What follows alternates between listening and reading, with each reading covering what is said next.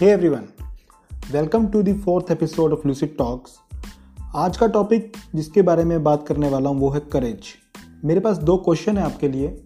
इन questions को चलिए discuss करते हैं। Do you want to achieve more are you satisfied with your present तो इन दोनों क्वेश्चंस का आंसर अगर आपका यस है तो ये एपिसोड आपके लिए बहुत इंपॉर्टेंट है। Being content doesn't mean no innovation but it means to cover an extra mile with ease देखिए, जब भी हम कुछ नया करते हैं तो हमें उसके लिए करेज चाहिए। हम कुछ भी कर रहे हैं, हमें मुश्किलें आनी ही आनी है, और उसमें फिर भी आगे बढ़ना। जैसे कि मैंने लास्ट एपिसोड में आपसे बात की थी consistency and persistency that is that reflects your positive attitude but आगे बढ़ने के लिए, लगातार आगे बढ़ने के लिए आपको करेज की ज़रूरत होगी।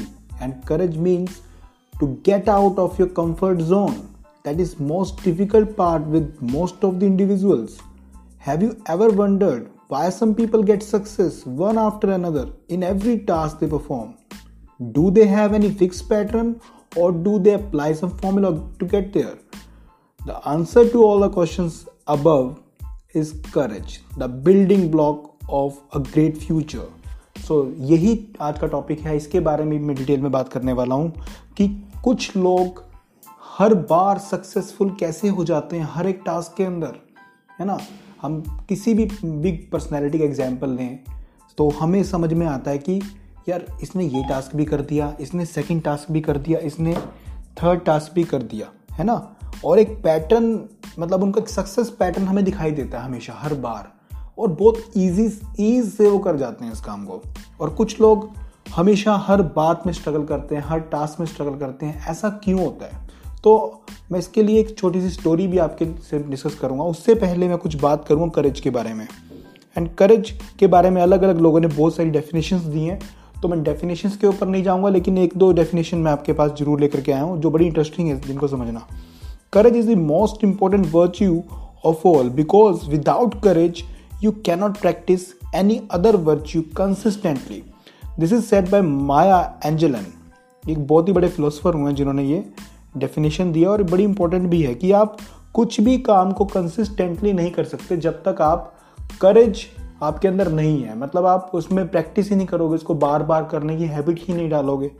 And courage is not the absence of fear courage in fact is your ability to take action despite the fear of failure and rejection. देखिए, कुछ लोग डर जाते हैं। मतलब उनको सक्सेस नहीं मिली, कोई काम किया और उसमें उनको जो वो चाह रहे थे, उनको वो आउटकम नहीं मिला। ठीक है? तो what they will do they will not move forward instead of moving forward they just quit and that is that is the sign of like your bad self image आपकी सेल्फ इमेज पुअर हो रही है, आपका confidence poor हो रहा है, आपकी attitude building नहीं हो पा रही है, और आप आगे भी नहीं बढ़ पा रहे हैं। So that is most most important step okay so इसके बारे में डिटेल में बात करने के लिए आज मैं आपके पास एक शॉर्ट स्टोरी लेकर के आया केस स्टडी लेकर के आया हूँ, जो है डॉक्टर विवेक बिंद्रा की। एक बहुत ही मोटिवेशनल स्पीकर हैं, जिनके अभी रिसेंटली 10 मिलियन सब्सक्राइबर्स हो गए यूट्यूब के ऊपर। तो इनके ऊपर एक छोटी सी बात करते हैं और समझते हैं कि इन्होंने अपनी सक्सेस को कैसे अटेन किया और उसको कैसे उसको स्टेबलाइज किया। आप सक्सेस पा लेते हैं, लेकिन उसके बाद आपको स्टेबल होना भी बहुत ज़्यादा ज़रूरी है। तो इनके बहुत सारे fears and fears and failures रहे हैं, जो इन्होंने अपने रिसेंटली जो बोमन ईरानी के साथ इन्होंने इंटरव्यू किया, उसमें उन्होंने अपने खुलकर अपने मन की बात बोली कि कैसे वो एक बिल्कुल बिगनर्स एक नॉवेल्स थे जो मतलब जिनको कुछ भी नहीं पता था बिज़नेस के बारे में और कैसे वो एक एपिटॉम ऑफ़ सक्सेस पे पहुँचे। तो चलिए उनके बारे में बात करते हैं। विवेक बिंद्रा, है ना? इनके बारे में बात करते हैं कि कैसे उन्होंने अपना वेंचर जो है इस्टेब्लिश किया। विवेक पिंद्रा एक मोटिवेशनल स्पीकर हैं, एक बिज़नेस कोच हैं और साथ ही वो एक बहुत ही फ़ेमस यूट्यूबर भी हैं। यूट्यूब पे आप उनके चैनल पे जाकर के उन्हें सब्सक्राइब कर सकते हैं। और उन्होंने जो अभी बात कही है कि जब उन्होंने वेंचर स्टार्ट किया वेंचर स्टार्ट करने से पहले उन्होंने एक एमबीए की डिग्री भी करी एक कॉलेज से और उस कॉलेज से जो डिग्री की तो उसकी जो फ़ीस थी, वो खुद ही पे करते थे उसको। मतलब उनको फैमिली से इतना सपोर्ट नहीं था। बहुत ही कम एज में उनकी मदर एक्सपायर हो गए थे और उनको फैमिली से बहुत कम सपोर्ट था और उन्होंने खुद से ट्यूशन्स पढ़ा करके कैसे उन्होंने अपने आप को एस्टेब्लिश किया that is very commendable job with almost no capital and with knowledge only. He served his team in the best possible way because of positive attitude. Okay? अब उन्होंने बात करी इंटरव्यू के अंदर कि कैसे उन्होंने जो है अपनी टीम को सर्व किया। ऐसे टाइम पर जब उनके पास कैपिटल नहीं थी, जब उनके पास कोई ऑफ़िस नहीं था, एक टीम को उन्होंने कंसिस्टेंटली ग्रोथ पर रखा, कैसे उनकी सैलरीज उन्होंने ऑफ़र करी और कैसे उस टीम को आगे बढ़ा करके, ले करके गए और एक टाइम ऐसा भी आया जब उनको सक्सेस मिल भी गई। इवन देन उनको जो एक बैड टाइम जब आया, जब उनके सारे जो उनके क्लाइंट्स थे, वो चले गए और जून 2016 का उन्होंने उन्होंने बताया था कि उनका घर जो है वो उन्होंने सेल करके उन्होंने सैलरीज दी थी बिकॉज़ उनका एक डेडलाइन थी कि उन्होंने seventh every month seventh date को उन्होंने जो है सैलरी देनी अपने एम्प्लॉयज़ को। तो दैट इज़ अ कमिटमेंट एक कमिटमेंट एक बहुत बड़ा एक कैरेक्टर जो मैंने बात की थी आपसे लास्ट एपिसोड में एटीट्यूड बिल्डिंग के बारे में।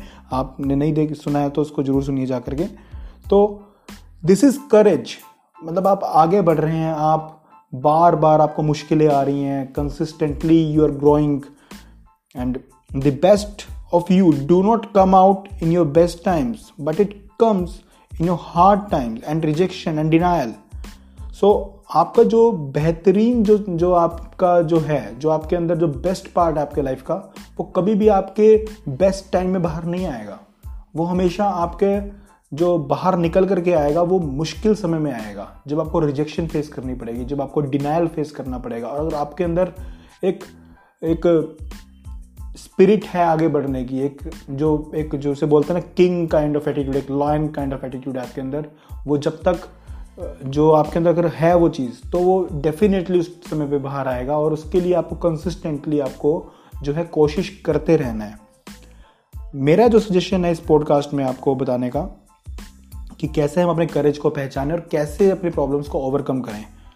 Write down your fears which disturb you in moving forward which creates hindrance जो भी मुश्किलें आपको आती हैं, आप उसको जो है लिख दीजिए। एक पेपर पेन उठाइए अभी के अभी और अपने सभी फियर्स को आप नोट डाउन कीजिए वहाँ पे। वन टू थ्री जितने भी आपके फियर्स हैं। And one by one you have to work on them देखिए, लिखने से होता क्या है? By writing everything and keep it safe उसको संभाल कर भी रखना है आपको उस पेज को, उस डायरी पे। कहीं मैं सजेस्ट करूँगा आपको किसी डायरी में या किसी नोटबुक में ज़रूर लिखिए इसको आप।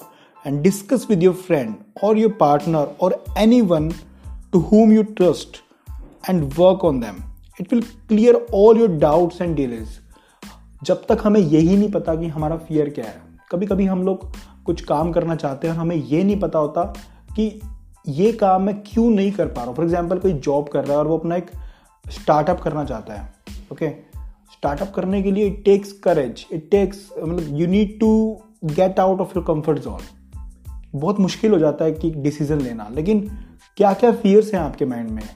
फाइनेंशियल स्टेबिलिटी है, आपका हेल्थ का कोई इशू है, आपका ट्रैवलिंग का कोई इशू है, आपका फैमिली का कोई इशू है। You need to note down all the issues and try to find out the alternative solutions and should discuss with your family and friends to whom you trust most similarly कोई भी कोई businessman है, उसको एक अपना empire को establish करना है या फिर स्टार्टअप को आगे एक्सपेंड करना है that is also a tedious task so you should write down every fear and just work on it okay so I hope ये पॉडकास्ट आपको समझ में आया होगा, ये आपको काफ़ी अच्छे से आपने से सुना है. Thank you for sparing your time and मैं आपके लिए इस तरह के आगे एपिसोड्स लाता रहूँगा।